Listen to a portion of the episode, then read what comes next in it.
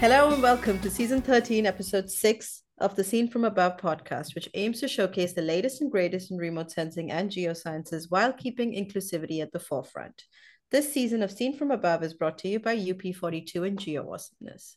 I'm Gopika and I'm joined by Flavia and Morgan, and we'll be your hosts for this episode. Hey, how is everyone today? Hello, Gopika. I'm fine. Very excited for my holidays in the end of the week. So only good things going to happen. And hello, um, it's Morgan. Yeah, I'm fine. I'm uh, enjoying some more snow in Canada and I love looking at the satellite images this time of year where it's all white, basically in Ottawa. Well, speaking of news and all the good things that's happening around us, um, I think it's time for Rafaela to tell us the latest and the greatest. Hi, girls. Thank you. And let's go to the news. Sentinel-2 Land Cover Explorer, a new web-based mapping application. Generating this information is foundational, and Sentinel-2 Land Cover Explorer will be invaluable for helping decision makers unlock critical insights about land use. With this new web-based mapping information, it's possible to access timely maps change analysis, visual changes analysis, statistical change analysis, visual validation, and more. Worth a look. The link will be in the description of this episode. And now, some news for our volcanologist listeners. ESA's wind mission helps to investigate the nature of volcanic plumes. Scientists use this data and Sentinel-5P information to reveal a stratospheric mass of sulfur dioxide and other volcanic emissions that circle the globe three times. If you would like to know more about it, you can find the scientific reports link in the description of this episode. On February 27, the USGS and NASA noticed trapped electrical currents in the Landsat 9 thermal infrared sensor. Landsat 9 Collection 2 Level 1 product processing was immediately paused to allow the team to investigate and determine the cause. It's important to mention that the Landsat 9 operational land imager sensor was not affected by this anomaly. ESA biomass satellite will be launched in 2024 after months of successful testing, it announced that this new Earth Explorer mission is a few steps closer to its mission. This mission will deliver completely new information on global forest biomass. This not only includes the trunk of the tree, but also its bark and branches. The biomass satellite will be launched in 2024 and will be definitely a game changer. Thanks, Rafaela. That's fantastic. Yeah, I'm really looking forward to the biomass mission. It's a P-band SAR sensor, and it'll be able to give us so much information about the forest composition, biomass, forest structure, all of that. And this is exactly what I need in my new job. So I'm really looking forward to all of that wonderful data. And for all of you all who are going to PolInSAR uh, 2023, you'll hear a lot about the biomass mission. So please tweet about it so all of us get to know the latest news there. Now, shifting gears, we're going to go over to our interview segment. We get to listen in on an amazing conversation that Gopika and Flavia had with Dr. Lola Fatoyinbo from NASA.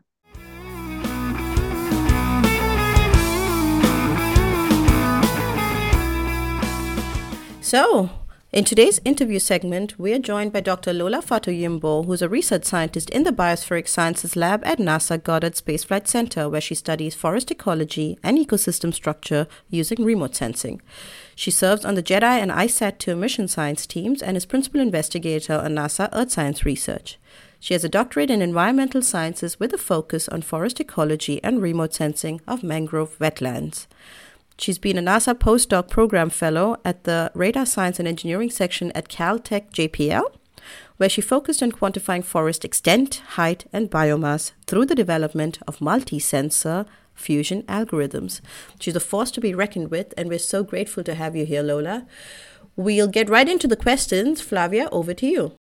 So, Lola, could you tell us about what your research focuses on at NASA Goddard and how you work with multi-sensors to better understand coastal ecosystem? Sure.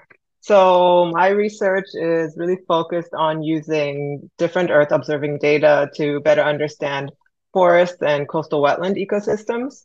And I, in particular, work on carbon cycling and monitoring and trying to predict the effects of land use change and climate change on these ecosystems.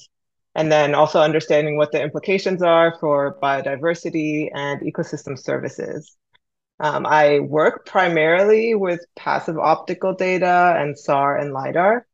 And really what I'm interested in is trying to map these systems, what I call in, in three in 3D and sometimes in 4D. So three dimensions and then adding time, which is the fourth dimension. So I'm really interested in in understanding the um, canopy structure and height and and then biomass and carbon stocks, in particular of mangrove ecosystems, and then also how they change over time.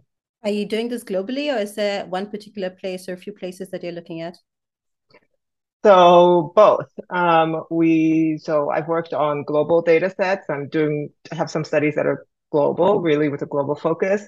And then um, I also have some projects that are really focused maybe on a specific region. I work a lot in West Africa and in East Africa, is where actually most of my kind of more regionally focused work has been, and then also some in, in Asia and in Latin America. So if we're looking for a mangrove data set in West Africa and East Africa, then we know whom to contact. Yes, you can contact me. I can find you or make what you need. In 4D even.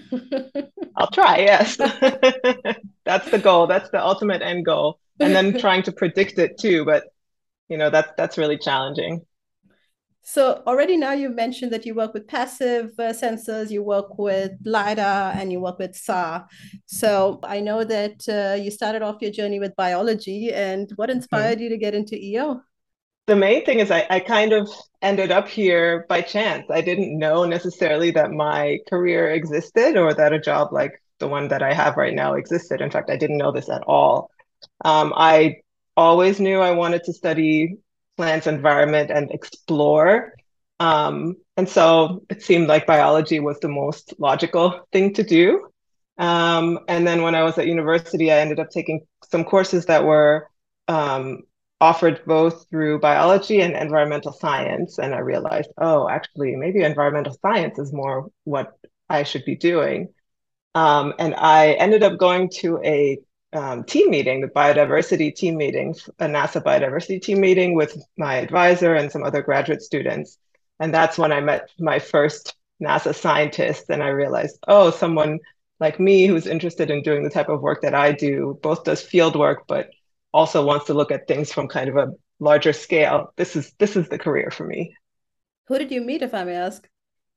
Um, I met um, Sassan Saatchi and Marc Simard Um, and both of those two meeting them too was like really pivotal i think in my career. And then i also met woody turner who was the um, program scientist for the biological diversity program.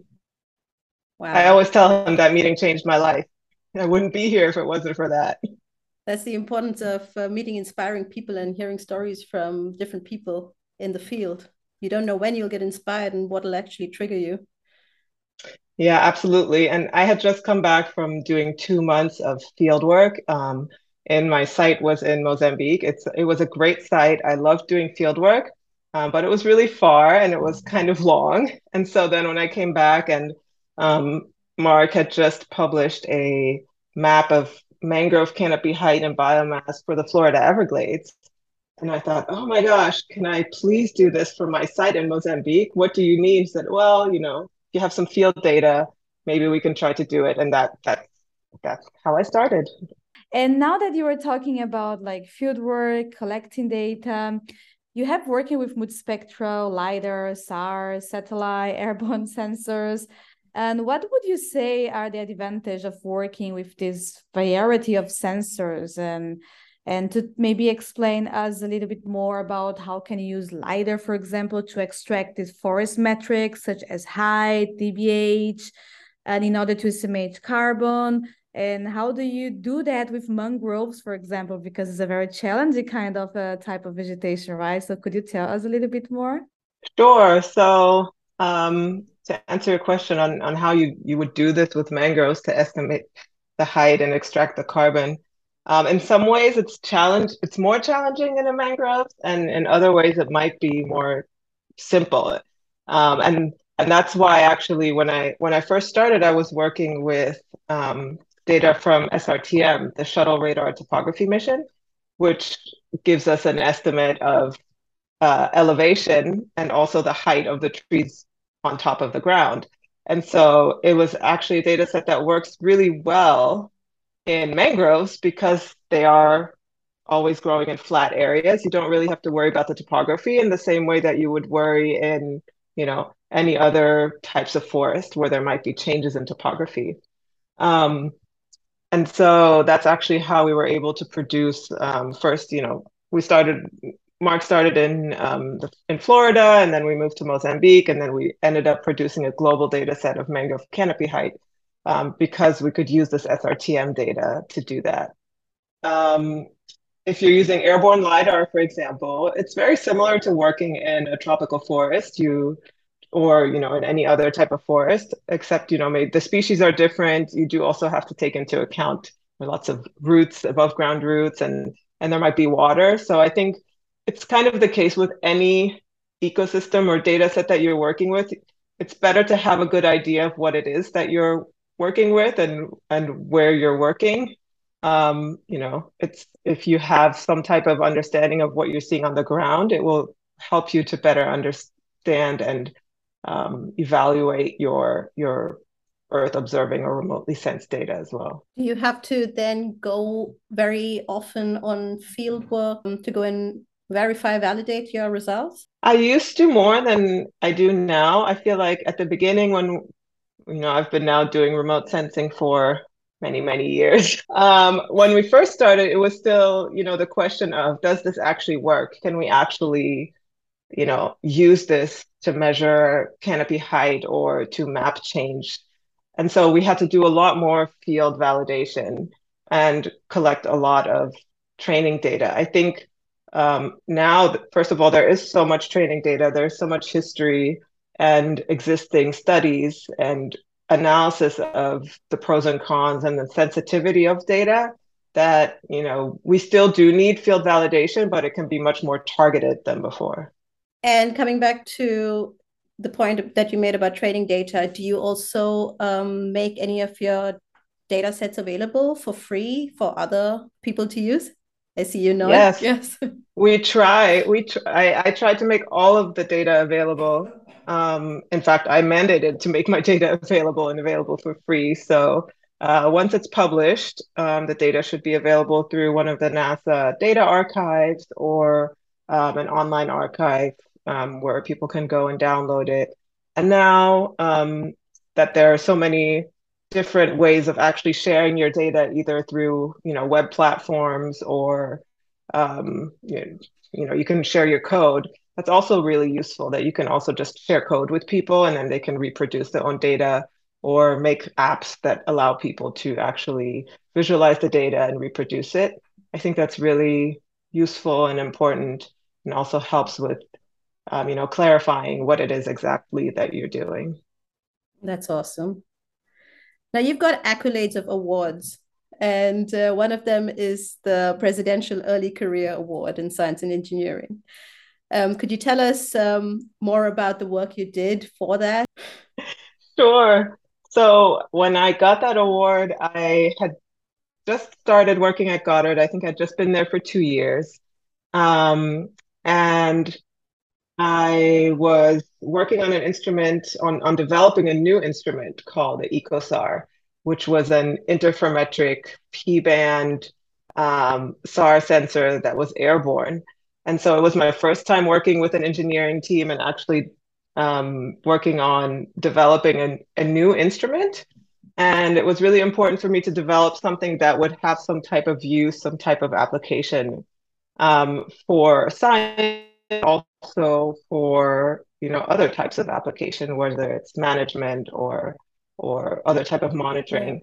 And yeah, so you know, I think I did a really good job at um, at working on this instrument, developing. We had a great team, and also providing the justification as to why it was important and what the applications would be.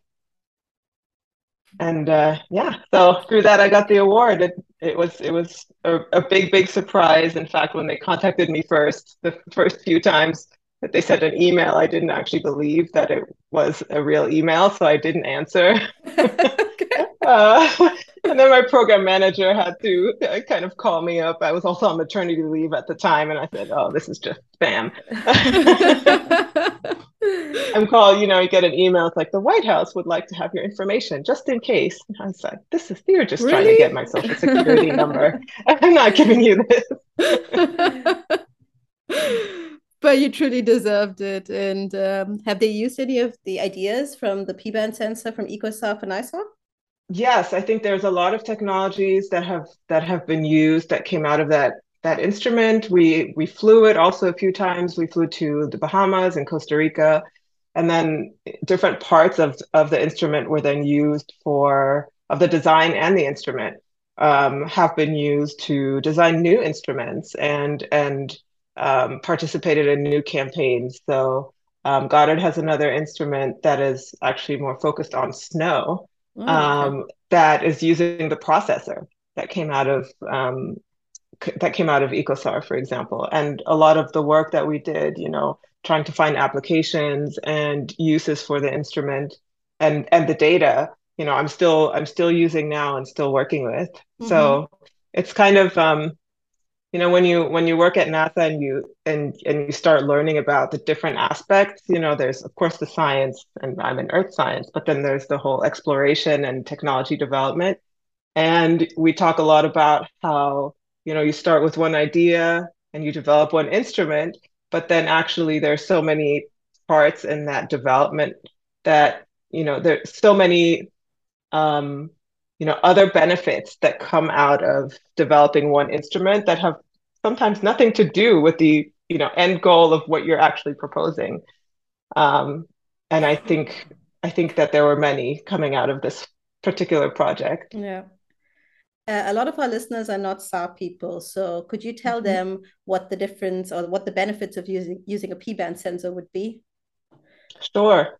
So one of the reasons why I really like to work with um, SAR data is that it is what we call weather independent. So it essentially is able to see through clouds um, and it doesn't get affected by rain and you can collect data um, during the day or at night. And so when you're working in the tropics, for example, or areas that might have, um, you know, a lot of uh, very strong different types of weather, um, it's really useful because you can actually um, you don't really have to take into account all of these what's happening in the atmosphere and clouds and things like that. Um, and then when we're working with P-band SAR, for example, um, this is really useful because it allows us to even kind of, if you're looking at something on the ground, let's say a forest, um, you can, in some ways, almost see through the forest and see what's underneath um, kind of the leaves and the vegetation, you're really only getting signal back from big things like a big trunk or um, yeah, a big trunk or a really dense canopy. So if there's water, for example, underneath a tropical forest, a dense forest, if you're looking at a an optical image, so what we're used to seeing, like a, a picture, you know, you just see what's on top, you just see the vegetation, or you just see like green basically from the canopy. But with a SAR, data set, especially something like a P-band SAR, you would actually see through the canopy and you can see what's underneath it if you're looking for water, for example.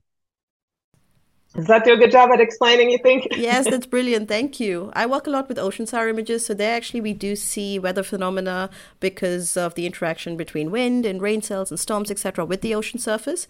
But yeah, um, that's radar remote sensing in a nutshell for everybody. Yeah, I actually i'm very interested about this mangrove mangrove data set that you produce right? So I think uh, there are a lot of our listeners here who also work with carbon in forests and i think sometimes people don't understand the difference between like how much stocks can how much carbon for example can a mangrove stocks or can a rainforest stocks because mm-hmm. people sometimes think that in the amazon like the rainforest you stock everything you have the highest amount and so on if you have like a huge rainforest so i'm very curious to understand a bit more about these differences in like carbon stocking mangroves or rainforests Mm-hmm. And mm-hmm. and in the context of this mangrove data set that you produce with all these very interesting instruments and, and methods that you created around the main difference i would say i think between mangroves and rainforests if you're looking on a carbon perspective is that um, mangroves because they grow in water um, they actually have really really hard wood and so that wood has a higher density. And just because of that, if you take a typical mangrove tree and you compare it to a typical, you know, non-mangrove tree or, you know, rainforest or other tree, it's just heavier because basically the tree is made in such a way that it doesn't rot in um, in salt water. Um, and then in addition, um, mangroves have been shown to really store large amounts of carbon. Um, so they store a lot in their trees and above ground but then they also store huge amounts of carbon in their soil and below ground. And that has to do with the fact that they're a wetland. So they're like a bog or a peat swamp, where essentially what happens is we have dead trees fall over and you have a lot of, um, you know, organic material, leaves or sediment or anything. It all gets caught in the mangroves and it becomes this really dense carbon rich soil.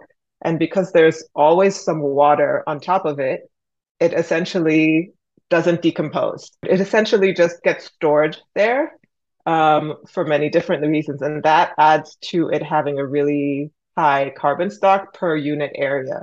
So if you compare, you know, one hectare or one football field's worth of uh, mangrove, you compare that to a tropical forest, um, it will have more just because it has so much carbon below ground um, in the soil and that's really and that soil can be really really deep. You know it can be one meter deep in some areas. It might be five meters deep. So you're just like multiplying it by five. Wow. Thank you lola. What a great question flavia. Science communication plays an important role in everything that you do lola. So could you tell us more about how you actively try to incorporate this into your daily work? Um, because i'm not a professor i don't interact that much with um, you know students or uh, on a daily basis let's say like that. But i really think that it's so important to continue to train people and you know also um, to have more people maybe who are like me or maybe who are not like me um, who can bring their own perspective to our science right?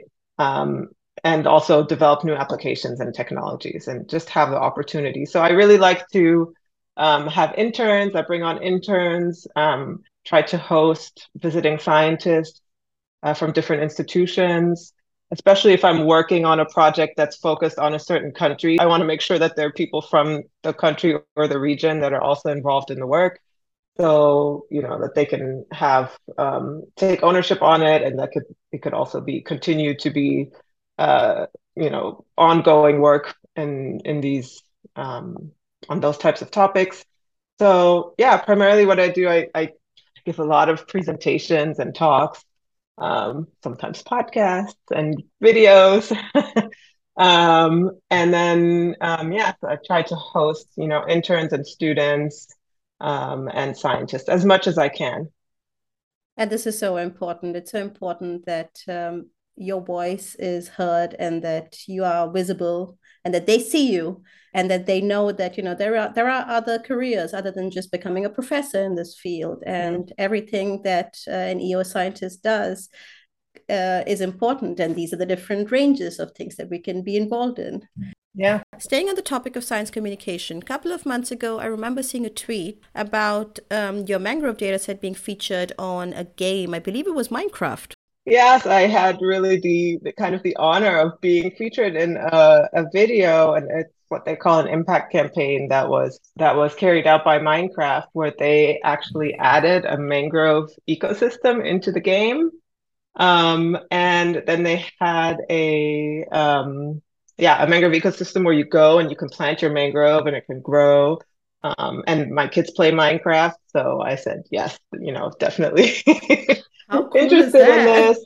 um, and there was a um, yeah. So you know, as part of the of the game, they also did a an impact video kind of uh, that that was on YouTube showing you know the importance of mangroves, why they're important, you know, what is a mangrove, and you know um, what people can do to to help and and trying to protect and, and restore those systems.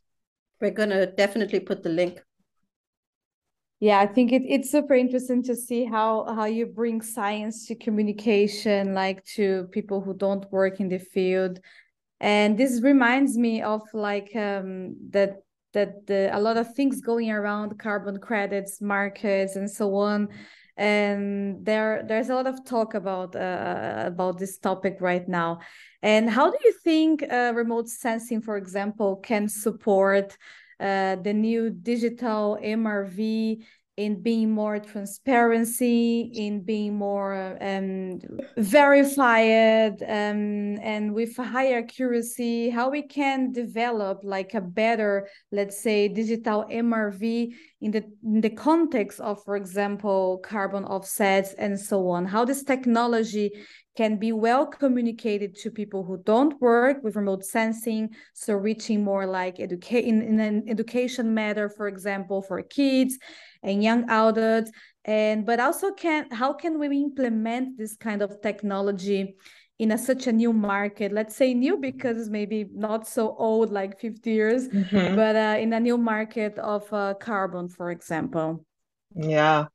No i think it's really crucial um, to have EO in in these um, kind of schemes. I don't I don't see how it it can be done without having Earth observation. And I think you know right now we're kind of going through the growing pains of trying to figure out what's the best way to do it, who should be doing it, um, you know, what are the right applications for it. Um, like you said, it's still a really new field. Um, and so I think, you know, oftentimes people have kind of the approach of like all or nothing, where it's like either it's we only do one or you don't do it at all. Like it doesn't work at all, therefore we shouldn't do it, or you know, this is the best, so you should only do that.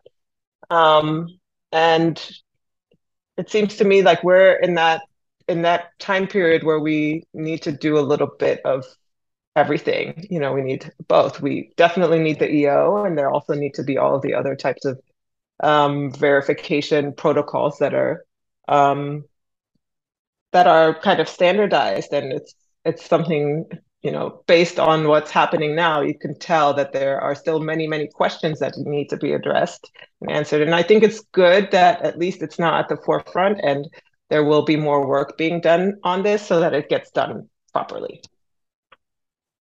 Yeah, that's very important. And just one last question related to that. Um, I know that you have been in contact to local communities when you were collecting your data. Um, have you been touched with them in the context of payment ecosystem service? Have you seen like the beneficial part of uh, socio-economical beneficial part of these carbon markets that nowadays sometimes are a little bit misunderstood in that sense? So I think what I've seen is like a really big growing interest from people and institutions who were not necessarily involved or interested previously. And for me, this is really encouraging because, you know, I I think that I originally come from, you know, a country in whatever you want to call it, global south or, you know, a developing country. And oftentimes, you know, some of these the questions of of climate change and the effect of it were, you know, kind of not necessarily in, uh, ignored, but it wasn't necessarily like it's not a it wasn't always a priority, right?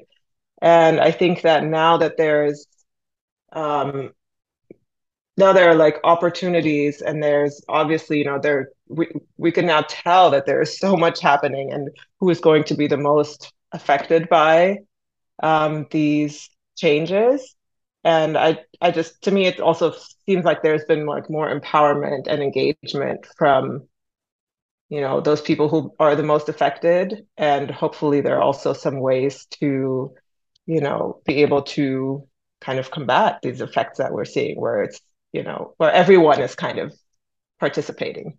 Such great points lola and flavia. Um, it's so important to have this conversation um, looking at the time, uh, we're now down to the last couple of questions uh, in this interview segment. Um, so, Lola, um, as a Black woman in STEM, what are the challenges you may, might have faced along the way, and what advice would you give the next generation of women and women of color, or people of color in this field? Yeah, um,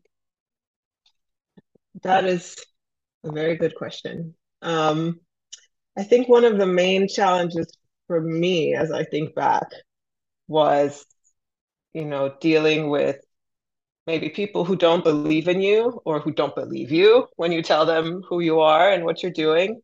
Um, and then the effect that it has on you yourself. So essentially, what I mean is having imposter syndrome. Yeah. Where, you know, you might think, oh, I don't belong here. They're going to find me out. I don't actually know what I'm doing. Um, you know, I'm, they only hired me because XYZ, which, you know, I've had people say to me, and not necessarily, and actually, not people at my work yeah, like my my colleagues are actually they're great like nobody has ever said that to me but people outside of work would say that you know like sometimes even friends or family where they're like oh well they, they only hire you because you're because you're black right? It's like affirmative action they had to. And so in my head I was you know you, you even if you don't believe it and you know that's not what happened you know it gets to you.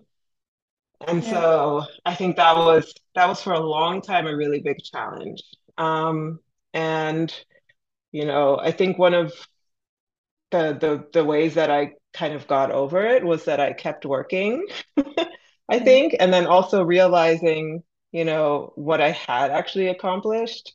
Um, and then when you do get awards or you do get praise from your colleagues or you are able to, you know, you do get that grant funded, it's it's it's like really um, empowering. And uh, one thing that really actually helped me, maybe this is some advice that could be useful, is to actually write down all the things that I did actually do and not just think about the things that are in my head that I, you know, telling me what I don't know, but actually writing down what I did do. Um, and then I thought, oh my gosh, yeah, I did do a lot of, I do know what I'm talking about. I did do a lot of things. Um, so that would be, that would be some advice. Um, and also, you know, if your early career, maybe you have not done so many things yet. Um, and I think there one one thing that took me a really long time to realize was that mm, nobody or most people don't necessarily know what they're doing you know um, especially when you're early career and you're always compa- comparing yourself to like your colleague or the other student, grad student, or something like that. And if you see their presentation, you have no idea. You don't understand what they're doing. And therefore, you think they must be smart and I must not be so smart because I don't understand. I have no idea what this is and what they're doing. And then I realized, well, if I spent as much time as they do thinking about this particular problem, I also would know exactly what he knows, or I would be able to do this as well. Um, so you know, I guess being a little bit kind to yourself and believing in yourself. And, you know, don't compare yourself to other people, especially if it's not um, like equal. Like you, might be comparing yourself to someone who has a completely different life and background. Um, and when you're in research or a scientist, you're always reading and learning new things and just being willing to continue learning and improving yourself. I think is useful. Yeah. Brilliant. Don't believe the haters. Don't let really them get to advice. you. Do you think the uh, EO community or EO world has changed since you began? And or do you still see the same challenges, you know, coming up every so often? Um, I think it has changed a lot. When I go to conferences, the makeup of the population is completely different. You know, in many ways it's still similar, but yeah. I think it's, it's it has changed when I look at you know students and um, younger researchers. It's definitely more diverse, which is you know I think really mm. great and useful. It's um, it's encouraging for sure. Yeah, definitely. We still have a, a way to go, but it's uh, yeah it's good to see your your perspective and that things are getting better better step by step and with everything conferences now yeah. podcasts and mm-hmm. industry job positions leadership positions and so on yeah. absolutely And Yeah. this is also why we need to hear diverse voices, right? Because you don't know Mhm. where you will really find inspiration. Absolutely. And and everyone's perspective is so important because you bring something different. It took me a really long time to understand this Yeah. and why. And then I said, oh, because I've, you know, lived in different places or, you know, I, I come, I, I see things differently or I think about things differently. This is actually good because then I might see an application for this data set that you you have no idea about. You don't know because how would you know? Yeah. You know? Yeah. And I have this very similarly have, you know, you you see problems or questions or applications or or needs that I completely don't understand. So yeah, you need a little bit of everybody. Okay, so we usually end um podcast with a bunch of rapid fire questions. Okay, Are you ready? sure. Okay, active or passive? Sensors. Active, LiDAR or SAR? Both. Google Earth Engine or Python? I'm a Google Earth Engine user. Just from the team. Very nice. Do you have a role model in geosciences or in EO? Somebody that uh, you've always looked up to or someone who inspires you? Well, I think not necessarily in EO, I would say, you know, all the all of the women who came before me and kind of made it possible because it was really hard for them. Um, you know, I talked with some of them and nobody ever asked me to go get coffee for anybody, right? So yes, hats off to all of those women. And I think in science in general, the people that I look up to are Jane Goodall and Jacques Cousteau. Those were my inspirations as as a child. Nice. And your mother. So, what advice would you like to give the next young generation? Hmm, that's a that's a hard one. I've always got lots of advice to people when they're um, I think, you know, uh, well, one thing is that, you know, keep trying. Just because you fail doesn't mean that you are not made to do it. I, when I was in school, I did not do well in all of the math and science classes. And yet here I am working for NASA. So, you know, if you if you are really um, passionate and you like something, just keep trying. And I really want to know your secret. How do you manage everything while being a mother? How do you manage to be a woman in STEM, a mother in STEM, and be so amazing and inspiring? Oh, thank you. Um, I don't know. Do I manage? It takes a it takes a lot of people. I have a lot of help. Um, yeah, I have a lot of of of, of help, and I had a lot of help, and and a really supportive actually work environment also with a lot of flexibility. Otherwise, it's really it's really tough.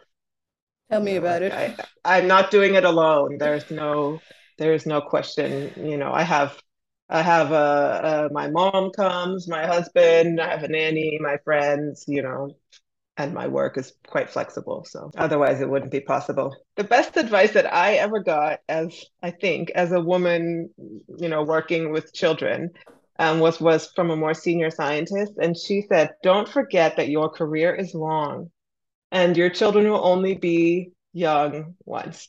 And so she said that she said your career is long. My career when I, when I she had five children. When my children were small, she had them very young, like in grad school or something.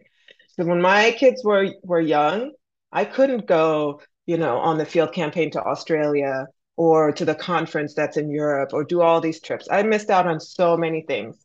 And then by the time my kids were older, um, you know, I could start participating more in these things at work. And then she said, you know, by the time I was 50, all of my children were off at college. And that's really when my career began. And when you're 50, you still have 15 years of career ahead of you. That's a long time. So yeah, that's that to me, that was like such good advice. She said, your career's long. You can't do it all now. That's okay. You know, you will have that time will come later. And so it was just allowed me kind of be like, you know, take the pressure off of myself and like, you know what? Okay, I, I right now I have to focus on my kids. They're small. I'm not going to be able to write those amazing papers and all those amazing grants, but the opportunities will hopefully be there still in the future when I might have more time and it will, it will be easier. That's really a different perspective. Yeah, that's really nice. Good advice. Yeah. Thank you. And, and also uh, for, for the ones, Lola, who wants to or don't want to become a mother, one of the reasons is that, right? Career and so yeah. on. So very good advice. Yeah. Well, thank you, Lola, for being here and for taking time out to talk Thanks to us and me. tell us all about all the wonderful things you're doing and have done. And you're an inspiration. We really, I mean, I speak for both Flavia and I. We love talking to you. We could talk to you for Thank hours. You. me too. I could stay here. I don't want to go back to work. yes. Thank you so much. Very happy to get get to know more about your career, Lola. Really, when Gopika says you're inspiration because you are really inspiration for many of us, senior, middle, or like initial career. So yes, it's just wonderful. Thank you very much for your time and and I'm sure this talk, like as a last episode, will open the eyes of so many people inspires so many people. Oh, I'm thank sure you. Writing for everyone. Really, Lola. Like when we featured you as a star star, we were like, whoa. And then when I met you, I can't forget this. I met you very briefly at Living Planet Symposium, but yeah. you you left such a big impression on me. It's it's amazing. Well, thank you. just made my day. Thank you. That was a great panel you had uh, at Living Planet. I yeah, it was. I was like, oh my gosh, these women are amazing. I'm so happy. Oh, it's gonna be so much better for all of the women who are like coming after me.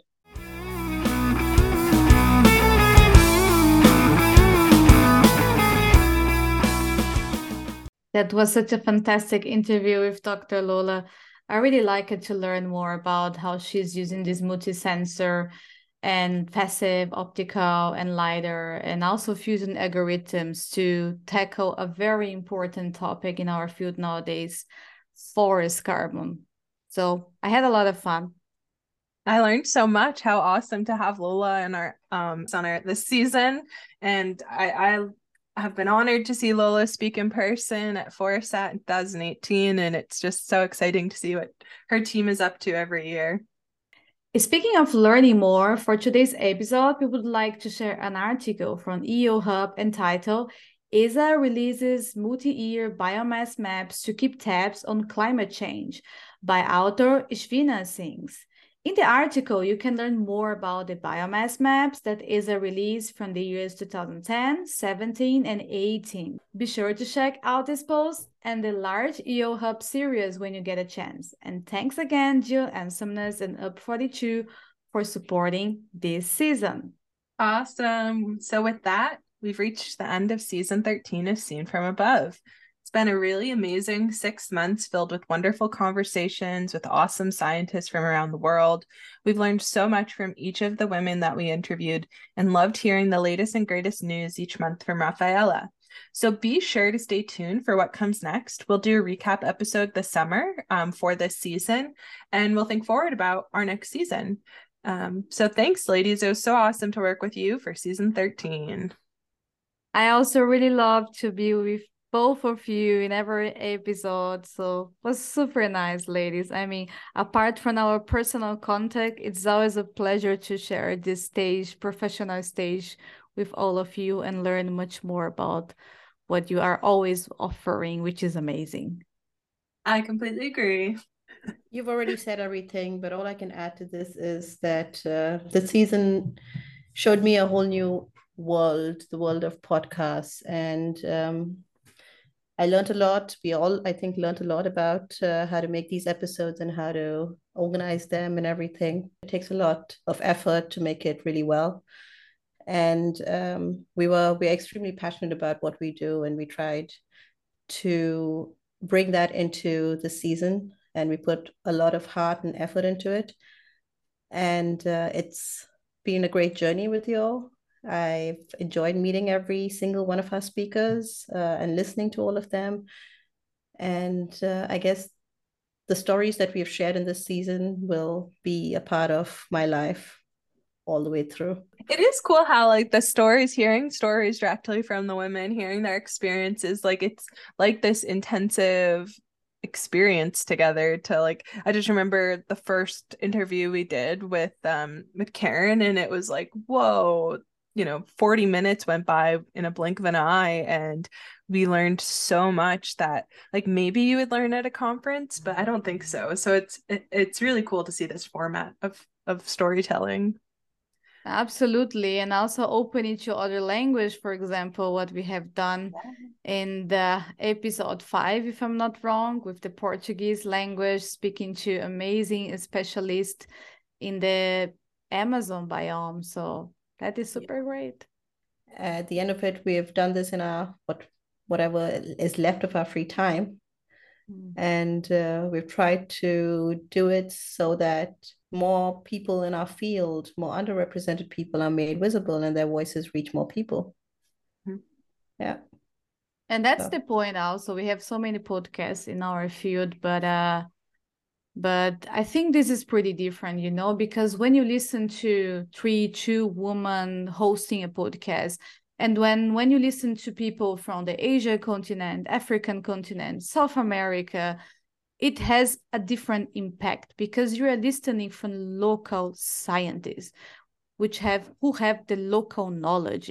And you can see yourself there right? So when you listen to i don't know when i listen to a brazilian woman a good leader i see myself there. I can kind of uh, i can have something somewhere to to make my path make my way right? It's not so far from me. So i think that's very important is like this representation within our podcast. We have seen like so many podcasts emerging now like one two three mm-hmm. months ago. Um, but i think this is a very special podcast because as you said we bring so many different topics with the latest technology and all of them made by underrepresented scientists. You're absolutely right. Thank you, Flavia. It's it's awesome. There's a completely different feel. We're coming at this from as scientists. We're coming at this with very different life experiences, and um, it was really nice to be able to share that with people. So, Rafaela, it is the last episode of season 13. So, would you like to say something to our listeners? First of all, thanks to our listeners for being here with us in this different season. I hope you all enjoyed this journey as much as us. And thank you, ladies and sisters, for trusting me and trust that I was able to do this in a good way. Thanks for having me, always with a big smile on your beautiful faces and changing my day with so much positive energy. You all are inspiring, and I am saying this for a reason. I am saying this because I was inspired by all of you when I started to use social media to update myself about remote sensing and Earth observation. You were already there. You were there with so much power, enthusiasm, kindness, and knowledge. I learned a lot from you I am still learning from all of you, and I am grateful for being a part of it now. And I hope we continue together in order to make science more accessible, kind, and equal. Thank you so much to all the ladies of Landsat and Sister of SAR members. Morgan, thank you so much. Gopika, Daniawad, Flávia, muito obrigada. See you, girls. Oh, Rafaela, thank you so much for all these kind words, and thank you for taking time out in your free time to provide our listeners with all of this fantastic news. You're amazing. On that note, let's wrap up the last episode of season 13. Okay, so this episode was led and coordinated by me, Dr. Gopika Suresh. Dr. Morgan Crowley, and Dr. Flavia de Souza Mendez, with news contributions from Rafaela Tiengo and audio editing by Dr. Gopika Suresh. And remember, we are humans first, and Earth observation science is what we do. Be kind, be empathetic, and be creative. Thank you. See you next time. Bye.